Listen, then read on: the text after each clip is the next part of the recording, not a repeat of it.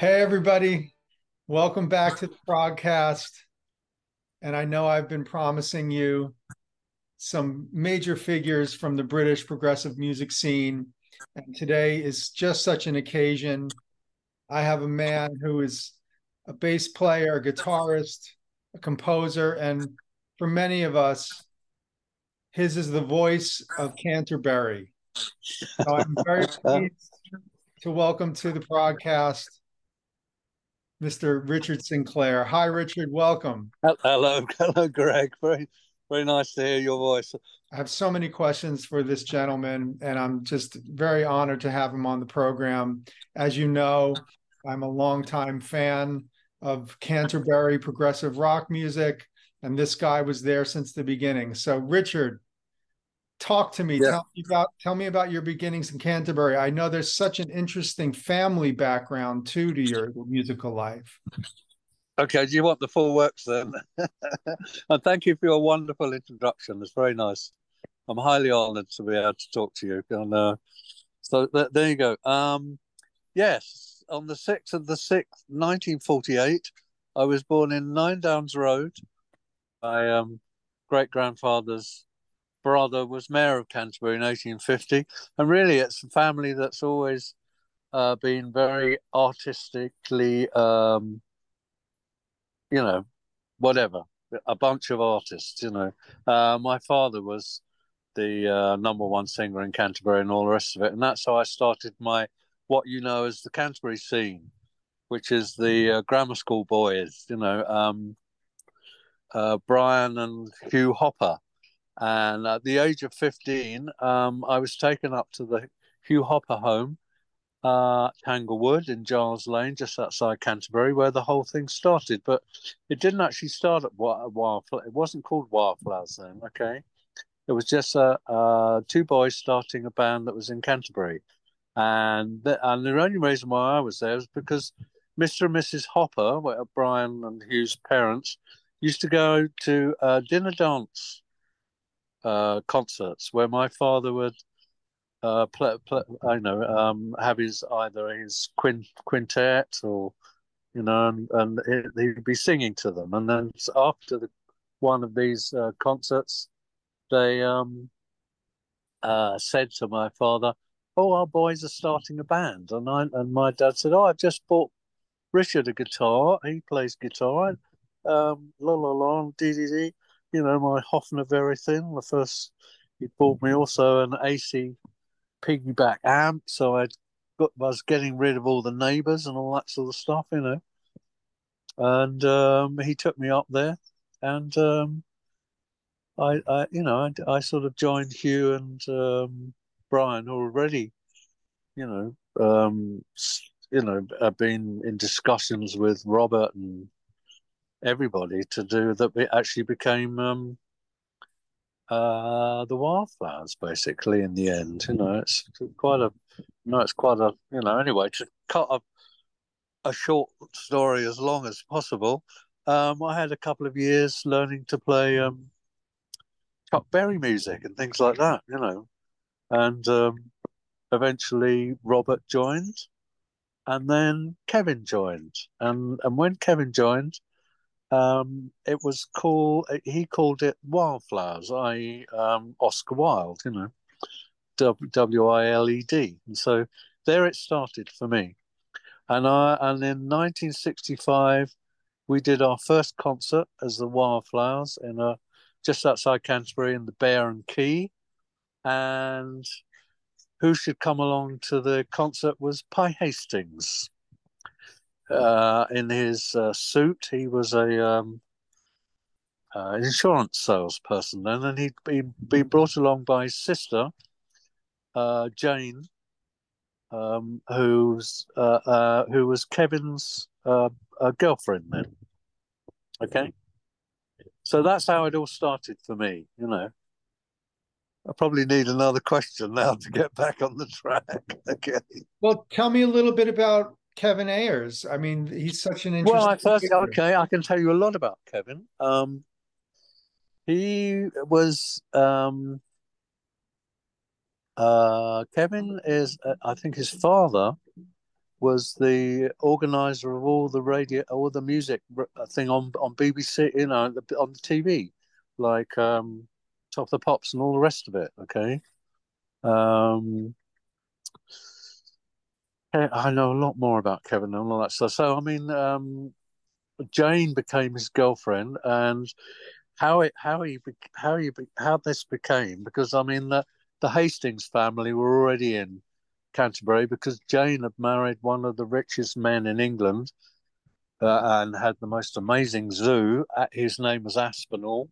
That's just outside Canterbury, uh, near Littlebourne. There was this zoo with a complete set of the most animals in a zoo in, in Europe. I think it's amazing. Tigers, elephants, the lot. Anyway, he was a very wealthy man. Uh, Jane, he, he uh, Jane was Jane. Jane, uh, when her name was Hastings before she married, she was the the model, the May, the waif of Mayfair, and of course Aspinall's club was in Mayfair. He had a gambling club, that's why he had a lot of money.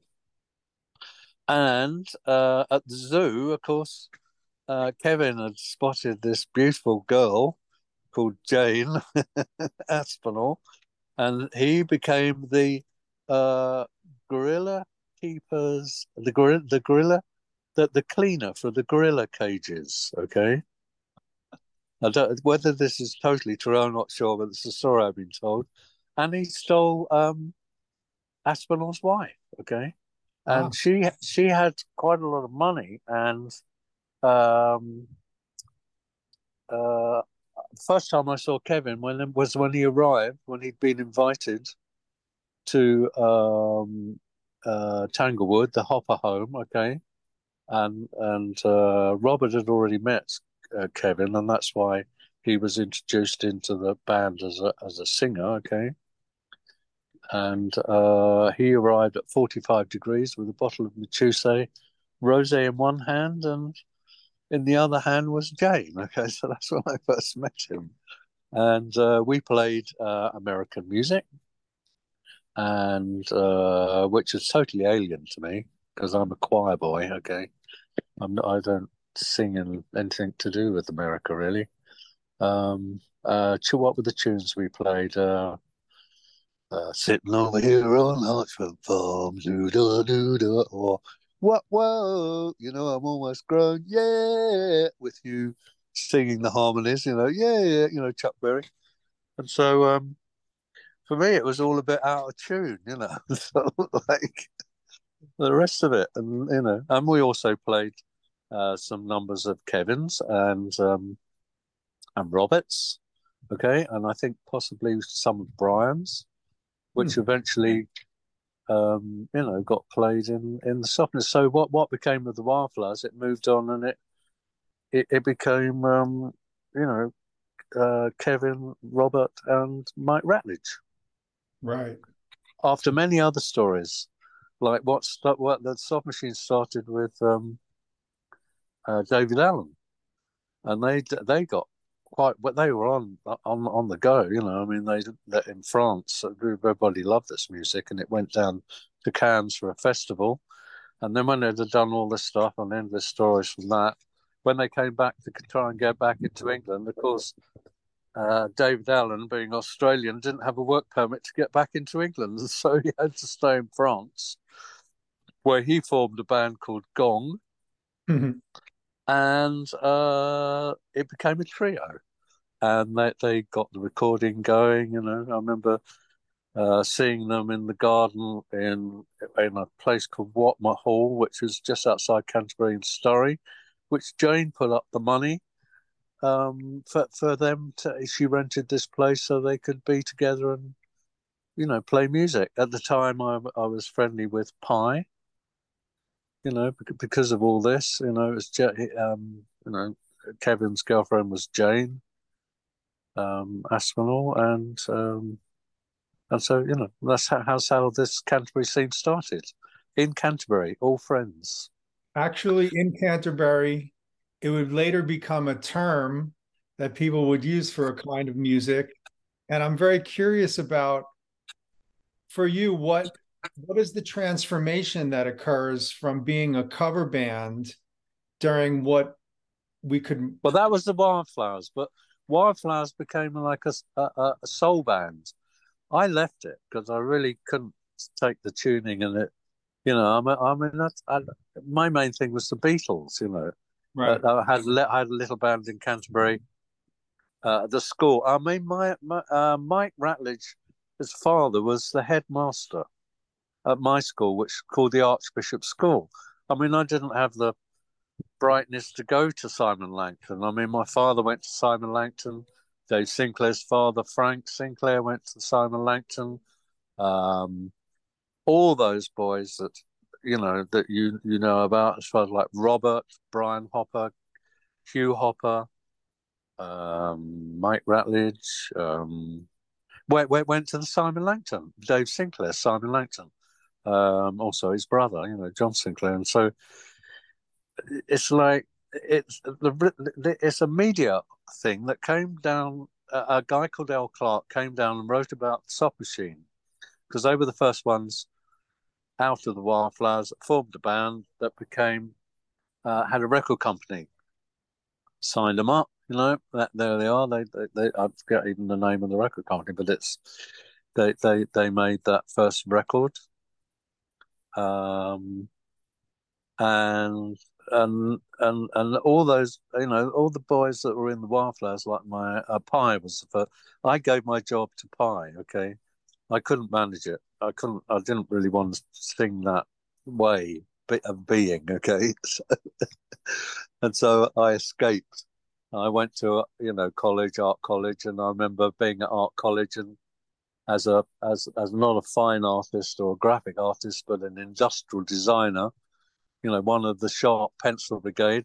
I remember doing um, uh, art classes where where I, um, Robert was a model. You know, so I used to have to draw him in his underpants. Okay.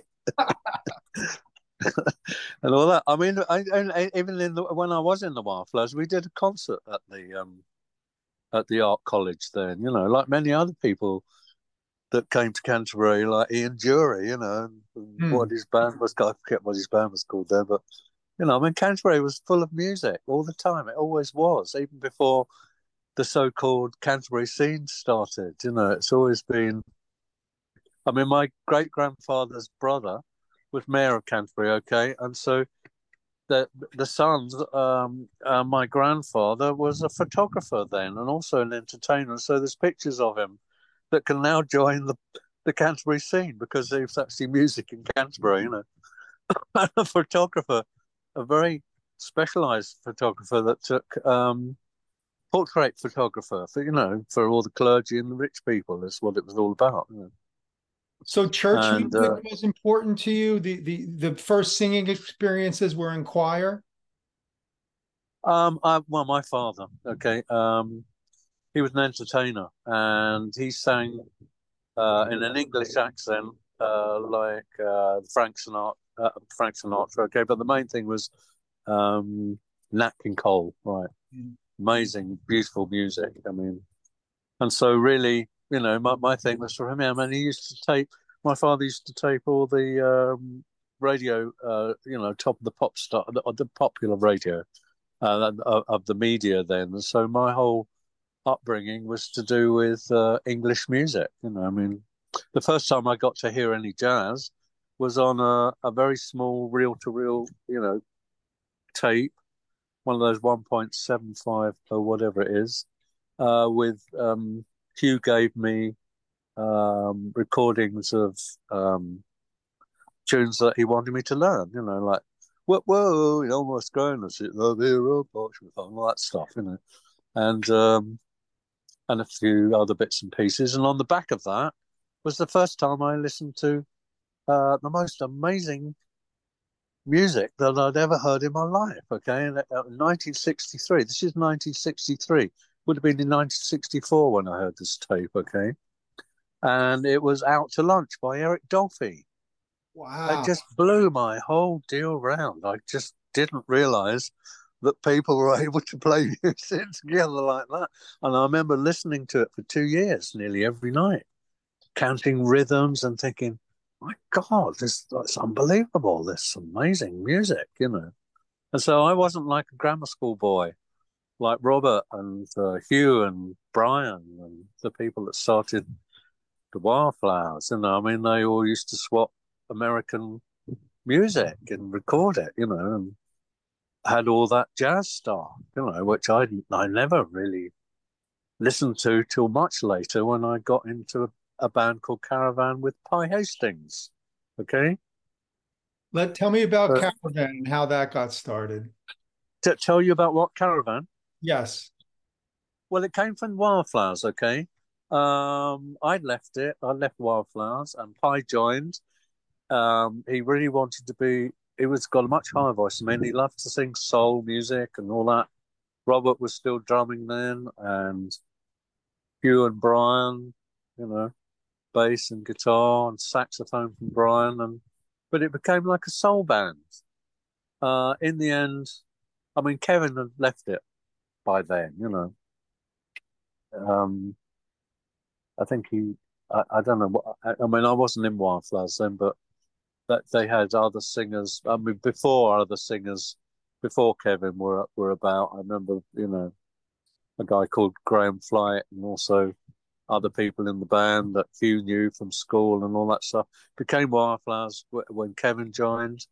He titled it Wilde Flowers, so we had a whole deal of that. You know, there are recordings of that which came out on Voiceprint. Um, with people saying um So caravan, this is the question: is caravan came from that because Richard uh became drummer in it. Okay, Richard Coughlan, and and Pye Hastings was already in there. My cousin joined it later, and then it, it by then you know the, the other members had left, and so it was a soul band, which Brian was in still. Okay and Soft Machine formed.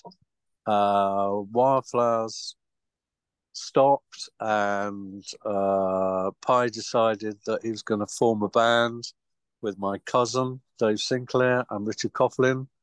And after, this is after I'd been at um, college for four years doing industrial design art school, and I'd always remained friends, you know, with with with my cousin Dave and and Pye, and he said, "Would I join them and form a band?" Okay, and I said, "Well, yes. I'm really trying to escape this art school and not have to go to London for another three years to study silversmithing because I'd become a silversmith by then, you know."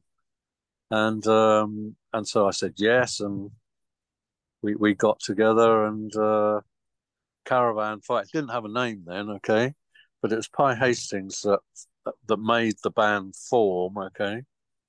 Um, uh, first of all, my cousin was a bass player, not a keyboard player. He wanted to play bass in it, and I was a guitarist. I was like the rhythm guitarist or whatever it is, singer in it. And we, but immediately it changed around where uh, my cousin was going to play keyboards, so he got himself a Vox double manual uh, organ, you know, and we started like that. We, Pye, uh, David, and I worked on the Sevenoaks bypass. Okay, already um, I got to know Pye. You know, while I was in Wilde Flowers, he used to come and stay at my house because he needed to go earn money, and he went hop picking, and so we went hop picking together. After that. Uh, we carried on. Pye organised this work on the Sevenoaks bypass, where I was putting shuttering in for the parabolic arches. I got the best job, you know. Mm. And we earned a certain amount of money so we could uh, rent a place for six months in a little town called Whitstable. And I soundproofed it all out with several carpets and mattresses in the window and God knows what else. And we rehearsed there and played music every day. Uh, for six months, we did eight concerts and got noticed by one of um, Jane's friends from International Times magazine, guy called Miles, and uh, because of that, we Pye went hunting for a, a record company because we were following suit to you know Soft Machine that had already done a good job, you know. Yeah. And got a record out, a very amazing a record. That's still my favourite record, actually, the Soft Machine. And um, we we followed suit, and we, we got this. Uh, managed to go around several record companies, and eventually got to um, Verve label. Okay, and so our first record came out on um, MGM Verve label, and we signed contracts, which really meant we signed whole lives away, you know, which is what the sort of thing you did then, you know. So all the music that came after that, we waved goodbye to all our royalties and, you know, and uh, Caravan started, right, you know, right from that, wang, you know, it's amazing. After eight concerts, we were making an album, you know. So, uh, was the big breakthrough for Caravan Golf Girl, or is it something else? That came later. I, it's just our first. Really, it was Pye's writing. I was never going to write music and stuff like that. You know, I mean, you, you're talking about a record that became the iconic one. You know, Land of Grey and Pink. You know, I mean, I call myself now Graham Punk. Okay, but you know, um, and um, I mean, the first record was quite well received. Uh, we didn't make any money. you know, no one knew about the Canterbury scene then and all that. That came much later on, you know, when it became very important, linked everything together. And so Caravan were, um, yeah, playing quite interesting music, mainly because of Pye. You know, one I remember one of the bits of music was called Three and Two. Um, is it? It was. It was. Uh, uh, you know, he, he, introduced me to music like um, um, Don Ellis. You know, he listened to all this stuff. I had a tape recorder. I remember him taping. You know, I got to know about jazz music uh, really because of. Don and, huh? And I, I, would have never written anything. It was Pye, and on that first album, okay, I did two two songs on the first Caravan album. One called Grandma's Lawn, and the other called uh, Mr. Policeman. You know. I can see you creeping, Mr. Policeman, looking through the keyhole in my door, mm. taking notes of all that floats, all that stuff, you know. Um, and Grandma's Lawn, you know. A Pye wrote all these beautiful, which we all decided that the energy we put in, we just, it was a, a an equal thing. We're all leaders of the band. We're all uh, credited each other as far as whoever wrote the music. It was split four ways, you know which is a very nice thing to do, in fact. But um, and then of course you asked about Golf Girl. Was that? Well, I mean, over time it became the most popular thing. It was very much media orientated. I mean, all my songs, Golf Girl and Winter Wine and um, Land of Grey and Pink, the title of the actual album. I mean, you know, grandchildren of the fans then now play it better than I did and sing it to me, right? When I left, I mean, my cousin left Caravan first. I mean, he wrote that great long piece of me, uh, the opus, you know, that nine foot underground, you know. Right. And, um, which was, you know, it was quite, it was pretty, you know, for me, it was quite like really good fun. I mean, I only, only, you know, I only, I only play what I can sing. I'm not really a bass player, you know. I, I just and then of course our harmonic thing together, Dave Sinclair and my my our sort of harmony type idea, and you know we were brought up, you know, in the same deal. You know, I call it Pythagoras. Everybody says, well, where does the Pyth where does what's what started the Canterbury scene? You know, Robert's story is the best. You know, it's the Italians' fault. You know, they arrived in at the end of Kent. You know, and the first theatre in England was built in what is now called Canterbury. You know, that's quite a good one, really. And he considers all the uh, Canterbury scene. No, they're only a bunch of tourists. Okay, oh. when in fact the Canterbury scene is everybody leaping in and out of bed with each other's girlfriends and friends and that sort of stuff. You know, it's like that's where the Canterbury scene started and, and so I mean, caravan. You're talking about caravan. I mean, yeah. To ask me more, ask me more questions because I always go off at a tangent. You know. Well, I'm curious as to how, if you can, define what the Canterbury scene was about. It seems like to someone like me that you are embracing jazz and rock and soul and, and all of these different elements to create everything. Yes, everything that's in the media for sure. Uh, you know, I mean, at different at different states of being popular or whatever it is. I mean, for me, I was only there to be a popular entertainer. I mean, for sure, we were following in in Soft Machine's footsteps. I mean, they were incredibly psychedelic and interesting. I mean, especially Robert. I mean, un- unbelievable how he played. You know, I mean, totally unique form of entertainment from him. You know, it's much too amazingly Canterbury esque. You know, I mean, I, I, I, for me, it's just Pythagoras. You know, I mean, I can read what I think of what all the scenes are on planet Earth, and they all come from this.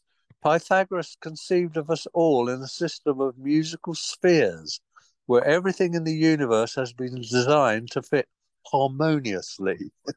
he believed that everything in the world is vibrating according to a preordained numerical rhythm, which we can learn to understand and use to great poor personal fulfillment. Okay. So I think I think you can say that about every uh, musical situ- you know thing. It is still heard even the modern stuff you know i mean even the weird and wonderful ways of you know rock in opposition or whatever you like i mean i was listening to uh, your interview with fred right? Amazing you know. Well canterbury scene well it's a little bit bland you know most most most acceptable pop rock music is you know compared to what Fred is doing. I mean, it's like, wow, you know, I can't wait to play with him and be less bland than he is. You know what I mean? Just like, you know, amazing. Well, and all certainly, you know. you know, Henry Cow won't accept the moniker of being a Canterbury band, and that's all. why should they? They're from Cambridge, and I mean, this is done by the media system. Okay, sure. um, they linked it all together simply because all those. I mean, I'm, I'm probably the worst culprit. I, I I link everybody to it. You know, why not? You know, I've got quite a strong personal way of. It's called entertainment. You know, and and I really like to have.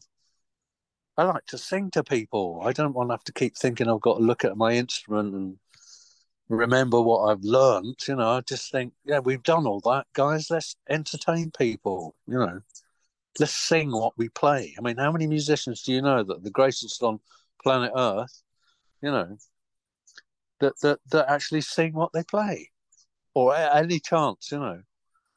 When it was, you know, it's like for me, Canterbury musicians are, are Jimmy Hastings, okay, flute, amazing, second to none, right? Uh, Tony Coe, second to none. Boom, there they are. And and and and these guys, okay, don't sing all the time, but you listen to Tony Coe when he's working with Coxhill and it's singing, you know, it's like, you know, oh, my, my dad used to play with Tony's father. You know, I mean, for me, that is the Canterbury thing.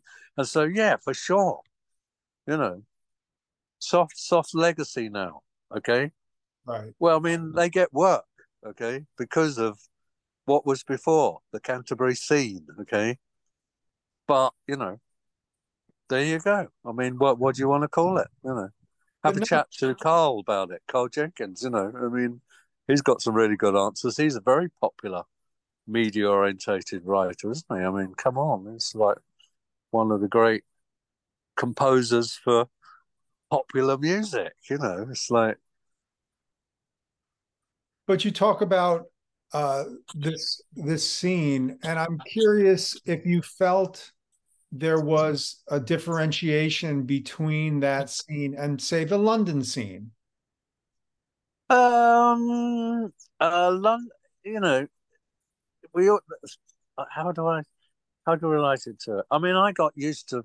I mean, I introduced the London scene to Caravan by asking Phil Miller to come down and play and Lol Coxhill to play, and because I'd already got Steve Miller into the thing. I mean, you know, that they were you know, this is London Pip. Pip, you know, it's they're, they're London-based musicians, and and now you have uh, the Soft Legacy, you know, all those friends. I mean, Roy, what a great bass, you know, Roy Babbington and all the people that went through Soft Machine and all that sort of stuff, for sure they get related to Canterbury because that's where this that their sort of Canterbury-esque jazz London thing happened very strongly in Canterbury, and it's got the most a massive audience for it now by linking everybody together.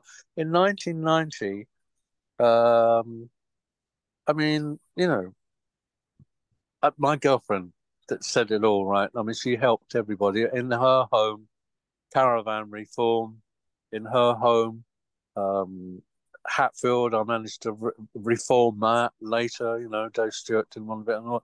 I mean, the whole my whole history through these bands, um, Wilde Flowers, uh, Soft Machine, Caravan. Okay, and then I've got Hatfield in the North, and then I moved to Camel. Okay, um, well, you, the way I am is very is very Canterbury, and so for sure I've got quite a lot of uh, uh, audience because of my singing and my bass playing. The way I am, you know, I don't consider myself a mute. I'm just an entertainer, and that's why I I play music because I like to entertain people.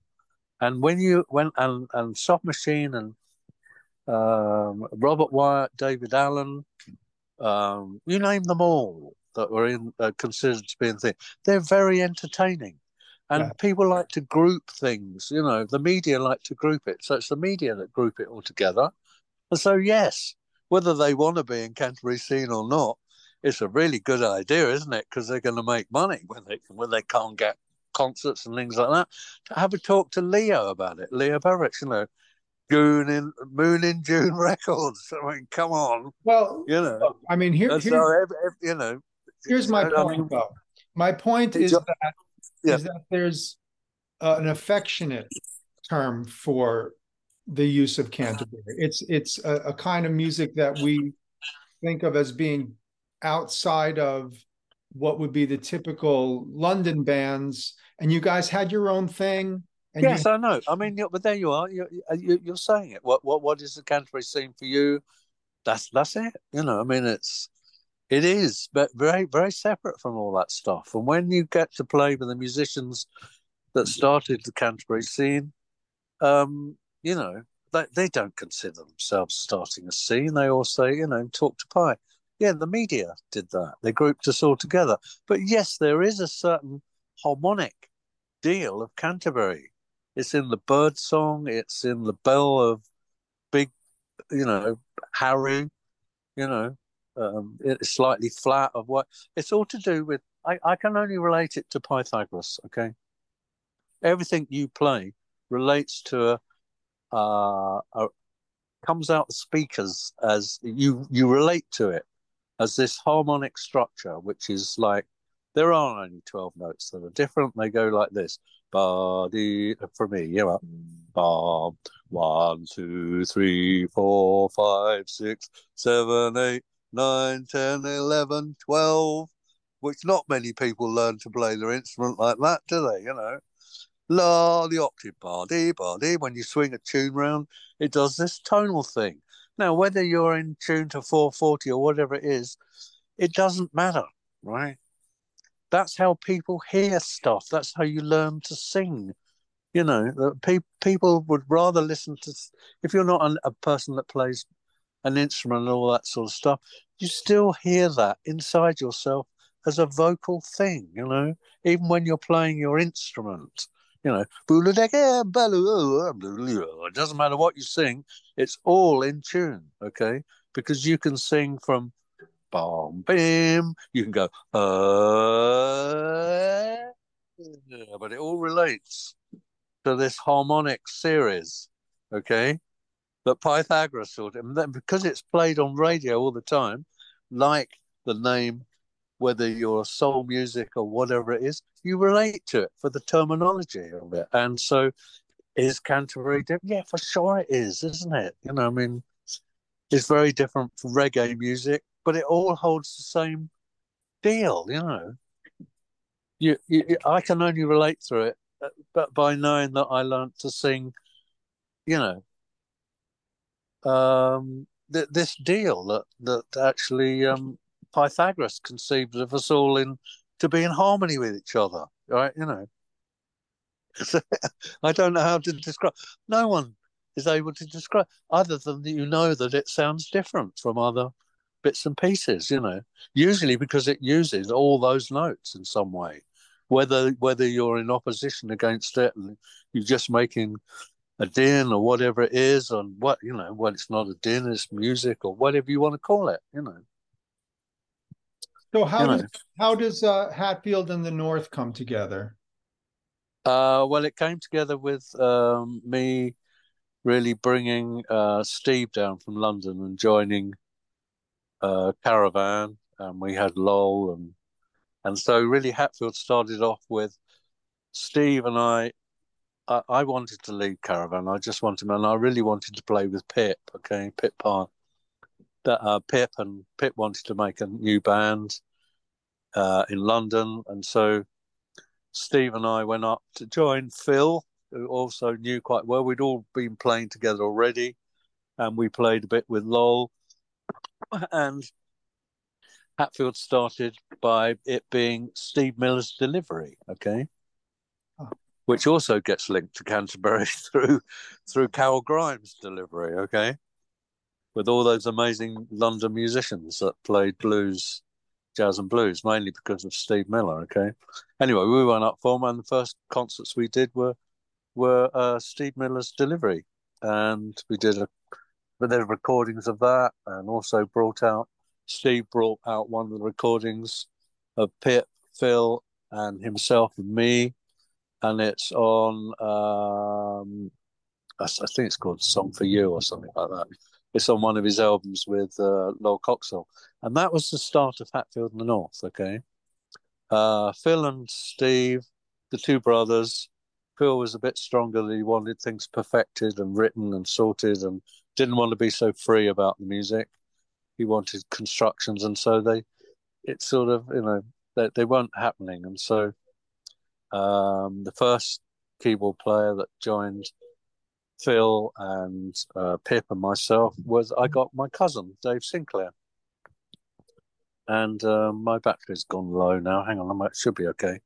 And so, um, yeah, so the first Hatfield album, I mean, the first uh, recordings, which are actually you can you can find on uh, YouTube. Uh, we did a show with Robert in France, which is a very interesting show, and Hatfield started in that way, very linked to all our Canterbury based things, you know. Um, and it's better for me. It was just sheer joy. I mean, you know, I mean, Phil has always been a main. You know, I spent twenty four hours a day as he was writing the music and things, and I was uh, writing my, you know, I mean, not listening to each other or listening to each other and just playing music. I mean, his music's just amazing. What he wrote, you know. I think his arrangement and way of being having is entertaining, and the Hatfield were uh, just too like all rock bands and all that sort of stuff, just too loud on stage. That's all, you know. If if you got volume, there's not a lot of place you can be that's um, inventive because the space of the air that you're going into is already full up with this din, right? You know, so you know. So I always had trouble you know. But I always really, I mean, I just didn't listen to anybody else in any band that I played in. People say, "What you, you don't know Genesis?" You know, no, of course I don't. I only listen twenty four hours a day to the people I was working with because I was trying to perfect my way of, without, you know, I don't read music and to learn stuff that, you know, especially when Dave decided he didn't want to be in it, you know, because he didn't really get on with the idea of the music being like that. He's more sort of, you know, popular entertainment really than Hatfield in the North. You know. You talking and, about um, Dave Stewart? And Dave Stewart joined. Uh, Pip, because Dave wasn't going to be in it, we had to find another keyboard player. And of course, Pip was the one that knew all the London musicians and things like that. He knew about Dave Stewart. He invited him to come round to where we are all living. And I used to live with Pip in a flat in in um, East Sheen, down on the South Circular, and um, he arrived and wrote it all out in two days and played it, and he was in the band. You know, wrote it all out. Just all the things that we've been having fun playing freely and all the rest of it, he composed it into a mechanical. You know, there it was in mechanics, fixed, over and done with. Play it, you know. And we made our first lot, album. No? Excuse me. Didn't that group improvise a lot though? We improvised on set structures. I mean, I'm always improvising. I mean, I'm not, you know, I'm always me. I'm afraid, and um, which worked out pretty well. But I just got fed up with it in the end, not being able to get a get my deal. I wasn't strong enough to say, hey, you know, I mean, I mean, the tunes, as you know, are much more simplistic than the um, than the other three. You know, I mean, Pip was the, the most amazing lyricist, you know, and, and, and drummer and composer of songs and things and you know stuff. Um, when it, when it became more more improvised jazz stuff, I mean, we, we at Hatfield when they went to play concerts, it was never the same uh, way of music. It wasn't like being when I moved to Camel, everything set out, practiced, learnt, diddly bubbly bit. There's not a lot of chance to be inventive in it, okay? And uh, with Hatfield in the North, we invented a different way to play that music uh, every every night. It was different every night. You know, they we'd be going down the motorway at 90 mile an hour down through France in Pip's uh, mother's sports car, you know, a Capri 3.4 with Phil and I in parallel with each other, and and Dave Stewart in the front with Pip composing the set for that night, you know, thinking bits and yeah, that links to that and that we're going to do this bit and you know, and blah blah blah. For me, it was like wow, you know, people wonder why I didn't listen to anybody else. You know, it's like I didn't. I just remembered it all and just got on with it. You know, and I'd lived my way through everything. You know, that's it. You know. But your so voice, yeah, that was your voice is such a big part of that band as it is in every band that you're in. Uh, well, that I you know, I I'm a choir boy. And, and I like to sing and I like to be entertaining and so, really, I'm trying to capture people's hearts because I was always in the audience before finding out what they liked. You know, I was never in the band room saying, "Oh yeah, we're going to do this. We've done all that. Okay, this is the set. Wallop." You know, and I'd be in the audience saying, "How are you?" Or you know, diddly dee, and talking to everybody, and then I'd be back and I'd have more confidence then to be able to look out and see if anybody's going to. I used to sing to people that were singing along to the music. You know, find that rhythm and do it. You know. I was there to entertain. That was it, you know. And so sometimes, you know, I didn't get it quite right for the guys, but there you go. That's what happens. And in the end, I had to leave the band. I thought, I really don't want to keep playing this volume, you know. God. I ended up having a few bits and pieces. I flew out at, a Virgin's expense. I mean, used to go, it's just the money factor. When you play that sort of music, that isn't entertaining to the masses, okay, you're stuck with a few musicians, usually males, that are interested in what you play, you know. And so, really, I, I, I had this chance to be able to come a, just keep singing like me, in tune, in time, finding the right ways, you know, to entertain. It's like, you know, it's, uh, and Pip's lyrics were perfect, weren't they? You know, now it's time to finish your wine. I'll try to sing a sober song just before the din. and even though you may be having quite a lot bashing bass and something or other is really rather dark compared to harmonics, you know. and so, uh, you know, I was blessed to be able to play with these people, okay? Totally blessed, you know. Like I'm blessed now talking to you and saying, look, afraid, you know, excuse me, but this is what I am. You know, it's like I I can only uh I can only play what I sing, you know, and I do it at the same time. You know. And I find the tunings and things like that. I try to push it into time. I try to push it into tune, you know. And and it's amazing working with Phil. It was unbelievable the areas that he, you know, totally unique guitar sounds, as you know. And I don't know whether you know Matching Mole, uh, uh not Matching Mole, yeah, Matching Mole's another one with Robert sings, and it's just amazing music. You know, it's just and it gets linked to Canterbury. Bang! Why not? You know, hooray! I'm pleased it does. You know, because really, I find a lot of jazz music very, very boring unless you can really play it. Do if I'm in it, I enjoy it. But if I'm not, I'm listening to this stuff thinking, well, here we go again. It's another bunch of jazzers, you know, that are just entertaining themselves basically by being very good at what they do, you know. So is Camel then a better fit for you? Uh, no, it's awful. It's really hard. I, I play. I play. If anybody asks me to play, I'm there.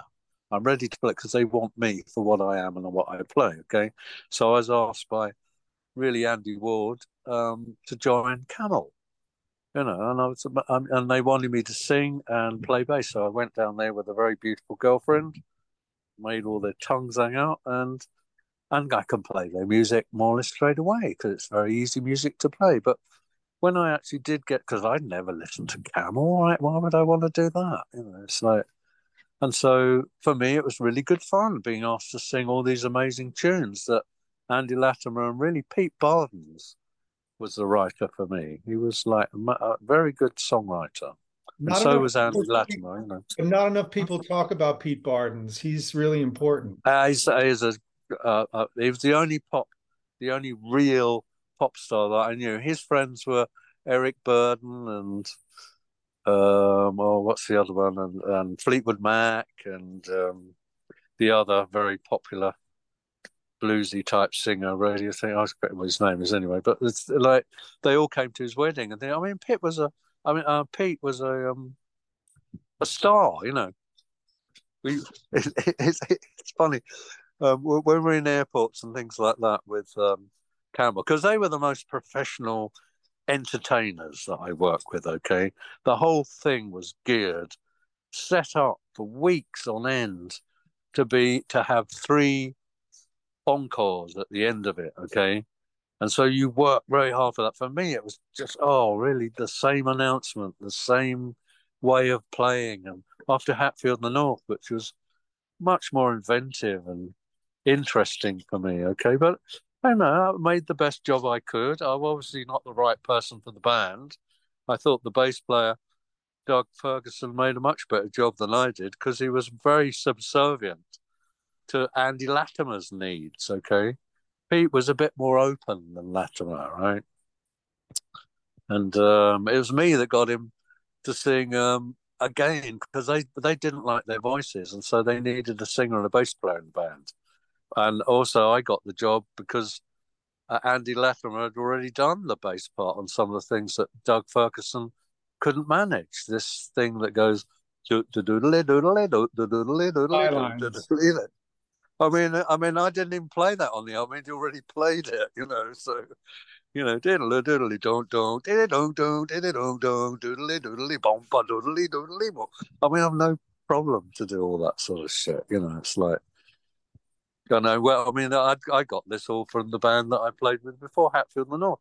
If you suddenly get a part that is written out, like, especially by Dave Stewart, I mean, I I spent I spent you know hours and hours just having it on headphones. I get them to play it, and so I could learn it and do it in that way, and then I can understand the harmonic of it, and then I play freely on a lot of that stuff, but still get back to. You imagine uh, having to play um,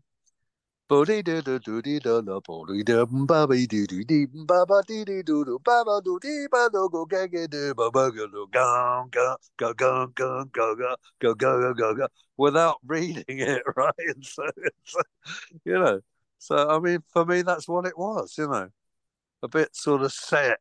You know, whereas Pip, Phil, and I used to spend hours and hours just having fun. When especially when we started off with Steve, you know, and and I used to love it. I mean, it's not that I'm saying that, you know, I just found it hard when someone just controlled everything, you know. And so I went bye bye, you know, bye bye, and wanted to do something else. I went to stay I, at Virgin expense. I went off to uh, Mallorca and went to see Daevid Allen because he'd invited me. I went up there with a reel to reel tape recorder, a bass guitar, and a guitar. You know, Mission Impossible. And um, I wrote a little bit of paper saying, to Richard Branson and Simon Draper. Uh, I'm going to make you an album, and the title is Untitled as Yet. went out there, and um, of course Daevid Allen's house was full up with people, so he sent me round to Michael Music round the, round the, round the, um, round the corner, you know, right round the coast, and I ended up going to um, Robert Graves' 80th birthday party. Okay, because like it was very family friendly, wasn't it, to Robert and all that sort of stuff. That was amazing meeting Robert Graves. Goodness me. Tell me about that. Sorry? Please tell me about Robert Graves. He was amazing. He was completely away with the fairies when I met him. When I went, I was introduced to him by one of his sons, and we went up to the, you know, the Robert Graves palatial area, you know, overlooking the sea, just outside there, and um, and he said, "This is Robert. This is my father." And he looked out to see. He said, "Can you see them? Can you see them?" I was going, oh, hello, what's happening here? You know, he was seeing visions, you know, and things like that. So when I went to his party, it was a bit like going to a Bil- Bilbo Baggins party, you know, it's like, it's amazing. There's these hot air balloons going up into the sea and all that sort of stuff. And there was Spanish people playing music and yeah, very nice, very interesting person to meet. And his many girlfriends and all that stuff, you know. shades of William Blake? I don't know. I'm completely unread. I, you have to remember that I'm a B streamer in a secondary modern school, and all my grammar and information and comes from my father. Okay, which is why I have this harmony ability to be able to put things in tune and harmony and things like that. You know, so I know nothing of other philosophers and things like that. I I'd rather write my own, and thank God I don't. You know, I mean, everything everything's been proved wrong that I learned at my school now by simply the scientific way of study of what we all are and what it is is actually proving what we what I learned. A bit like talking about the pyramids or whatever, you know. All, all these stories are only human, aren't they? In the Bible, it's only a story from the Bible. Okay, from people that wrote it 300 years, you know, later. And so, you know, I've no idea what God is. I know why I'm here. It's because of my mum and dad. Okay? We're still getting this close. I think this is going to go off soon. Hang on a minute. Um, I'm getting low, low. It's gone red. You know. Sorry, I've gone away with the fairies here at the moment. No, you're here with me. You know, uh, Richard, we recently lost Trevor Tomkins. yeah. I'm so yeah, yeah. so interested in that project that you did with him with with Alan Gowen. Before words are said, yeah, yeah, yeah. It was the most wonderful experience. Yeah. Beautiful. All with Alan, who was actually uh, dying of cancer then, and so he was having a lumbar puncture on on the Thursday. Came back. It was made in three weeks that album, and Trevor, what a wonderful person, eh? What a gorgeous, uh, all three of them, amazing. I was blessed to be able to do that, you know. And, and, and some of it I couldn't do because it was all reading music and I didn't have enough time to study it and, you know, da da da. And so some of the bass parts were played by, especially Alan's music, you know, most of it I knew from Phil. You know, his, his writing was a bit, you know, more, I'd already learned quite a lot of that stuff, you know. But Gowen was such a special musician, wasn't he? They all were. Alan was just such a delight to be with. A more beautiful person, calmly. I mean, you know, the best, the the best of them all. The sweetest man you could meet on planet Earth. Yeah. That's such a great record. I love that record. I can, I can listen back to it now I wish I'd done a bit more music of mine on it, you know. I'm looking for that now, you know. So, oh, goodness. And then, I mean, you know, those three are off the planet now, you know. I mean, you know, and I'm, I'm always with them. Don't worry. I can, I can talk to them every day, no problem, you know. I always get good answers too, just by, you know, even to think back now, you know, thank you for that. But it's like, yeah, I mean that they, this is the best music that I played is with those these guys, you know, Uh, also with Pip and you know Dave Stewart and you name them all. It's like you know you're only as good as the people that you play with. That's that's what makes you sound good, right? That's it, you know. So, and I'm always happy if anybody asks me to play. But the trouble is now it's a lot of young people that don't know how to listen yet. You know, it's only about listening, only that, right? If you can listen and and and whatever it is, you know, you just got to be able to listen to it. You don't have to understand what music is. You've got to be able to, you know. Robert, here's the one, right? And a person like, you know, he's the Miles Davis of Canterbury, and it, it wouldn't tell you what to play. He'd just say, play. Just play to this. That's in the studio with Nick Mason and him. Amazing. Yeah, you know, I've gone around to see Robert already, and yeah, Robert, masterful band leader, the best, right, Robert? Easily the best. And because you were there, because you you were there. He'd asked you to be there. He just play. He didn't give you a line of notes and a bit of written paper and all the rest of the shit, right? He just said, be, do, play, you know. And Nick was the same way. He'd come out and say, you know, well, how are we going to do this? And say, and I'd say, look, I'm listening to it already. I've listened to this on the, on the cans. Yeah, this is this is what I'm doing. He said, oh right, you know. And I think at one time we put a mic in for my cans. And so I said, no, no, no, we're going to, you know, just just play, you know, and it's great, really good.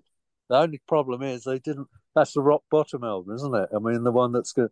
I mean, Roberts made all his albums are good, right? I to create, say, oh yeah, bottom's the number one thing. I mean, his whole deal is in there, though, isn't it? You know, his breathing and things. I mean, that was all thought up when he was on his back, you know.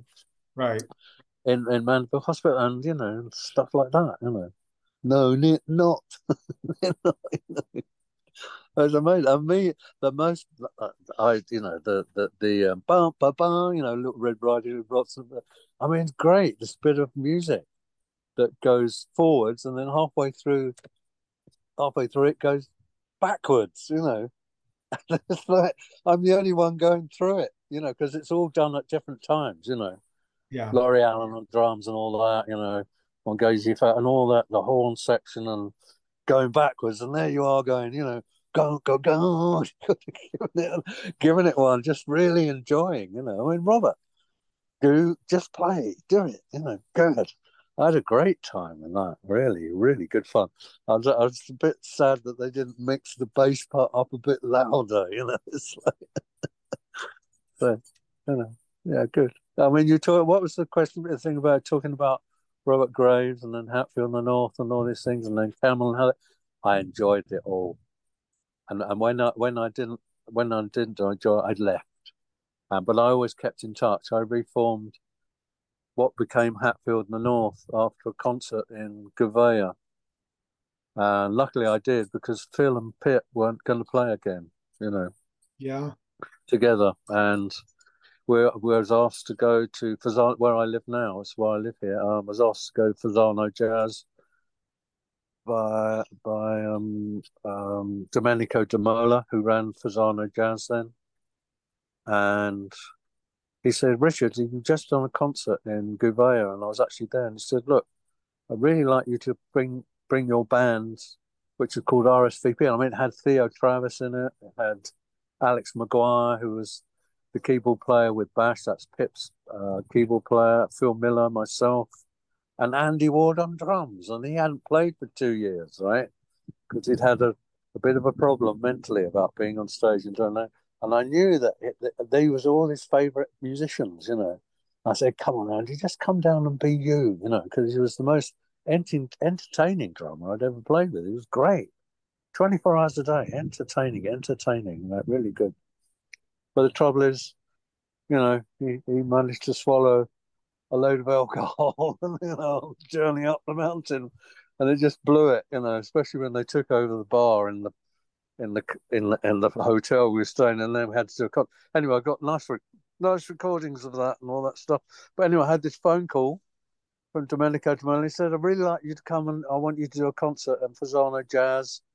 And I said, "Yes." And he said, "Can you call Pip up. And so I did. And Pip said, Oh, yes, I would like to come play again.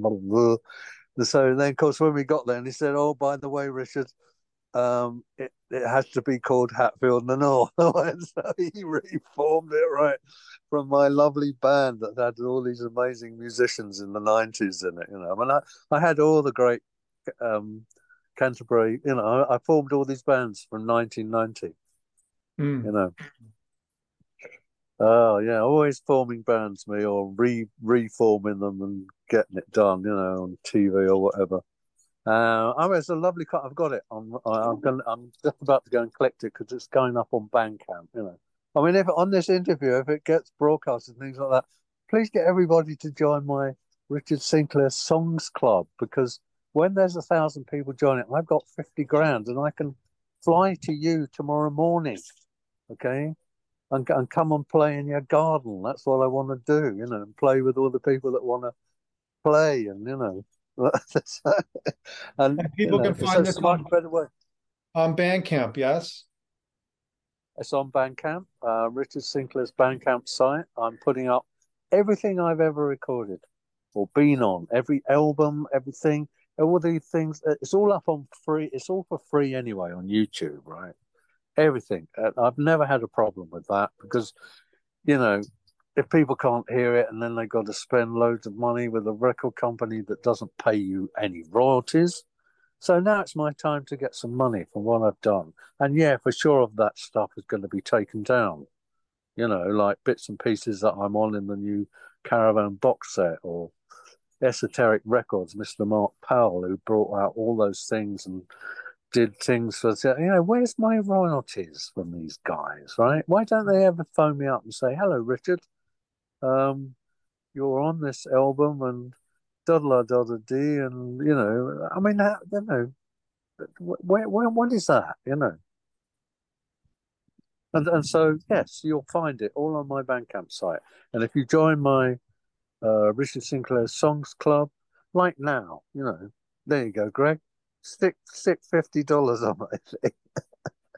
and then I'll come and play for you for free or whatever you want, you know, or you can join my band. Great. I, I can pay you money to come and join me, right? You know, that's what I'm going to do because I'll have money then from the music, from the music I've made from 1963, you know, like tapes that I was given by Hugh Hopper with, with, with, um, Robert on the piano, playing with one hand, and the other hand he's playing a, a cymbal and he's and he, you can hear him saying um, in the background there's Mrs. Hopper washing up and the budgie and uh, there's Robert singing. No, we don't. We we don't sing songs. We don't sing songs. this is 1964 tape, right? And I've got all these other bits and pieces of Hatfield and and the and Pip washing up, and you know, he's amazing when he's washing up and singing. And like, and all this stuff that people never get to hear. You know, I mean, the rehearsals, the arguments, the um, the the the TV shows, the uh, and also my and uh, I've always had a tape recorder on my bass amp where you where the mix is perfect. Okay, it's always perfect, especially if you're using um, headphones that have got the microphones on the outside of your ears as you're playing, right? That's what you can. I always have a really good position, you know. I can hear everything like bass players should and singers, you know, that's it. And so I've got a lot of things like that and many, many DVDs, mini discs, data. Uh, oh God, it's endless here. And I just have to have someone to be able to master it all and send it to my mate in Seattle because I can't do it, put things up, you know. So he's putting things up on Bandcamp for me when I should be doing it. And so we've gone through the ritual of all that, and I'll be doing interviews like I'm doing with you now, okay? And I just stick them up on Bandcamp if people want to know and hear about me or hear music and stuff, which is why it's why I've got actually a guitar on at the moment. You know, when I'm talking about music, I like to play it as well, you know, or sing it or, you know, not you just talk about it. for us now. If you like, yeah. Please. I like starting from. This is how I write my tunes. I, I always get a chord like and the, and the actual melody is in the chord, isn't it? So, so you'd have a row at the beginning of it, so a bit of a row, row, or row going on.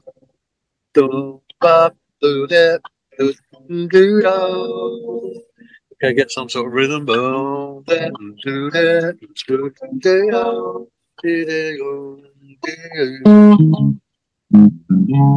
Bodida ba ba di o di o bo bodi do do di o ba o o de o do do bo do ba all I need is some lyrics booty do bo ba di do ba do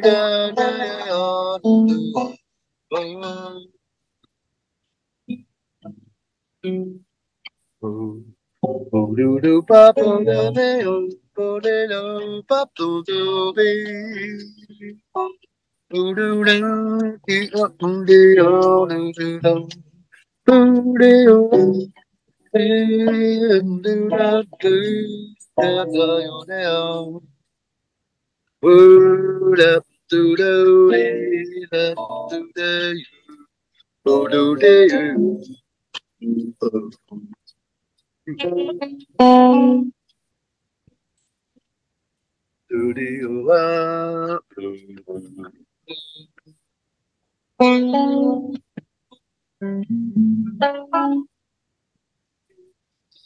do pa do do be do do do di o do de o do do do do de o do da do da da yo de o Word up do do da do de do do de My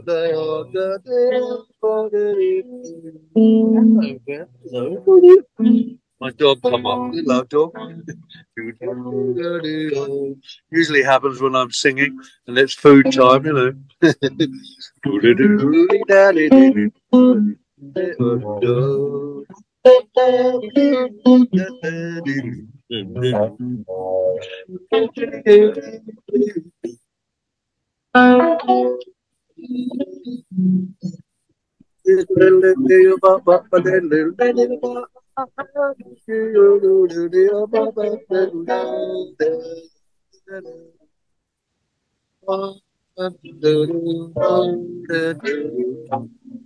Got a low, got a low battery, guys. You know, and so you know, I mean, play to whatever rhythm you like. You know, Sounds great, Richard. Sounds lovely, as always. Well, I don't know. you know, it, it just for the. I mean, I'm still, I'm still writing new stuff. You know, and this, uh, you know, like, I'm trying to find lyrics and trying, you know, and always welcome to be invited to go and play with someone. You know, it's that, that, that you know, and I, I'm I'm doing the, my my I'm, hoping to go to places like Brazil, you know, and things like that. You know, with like. You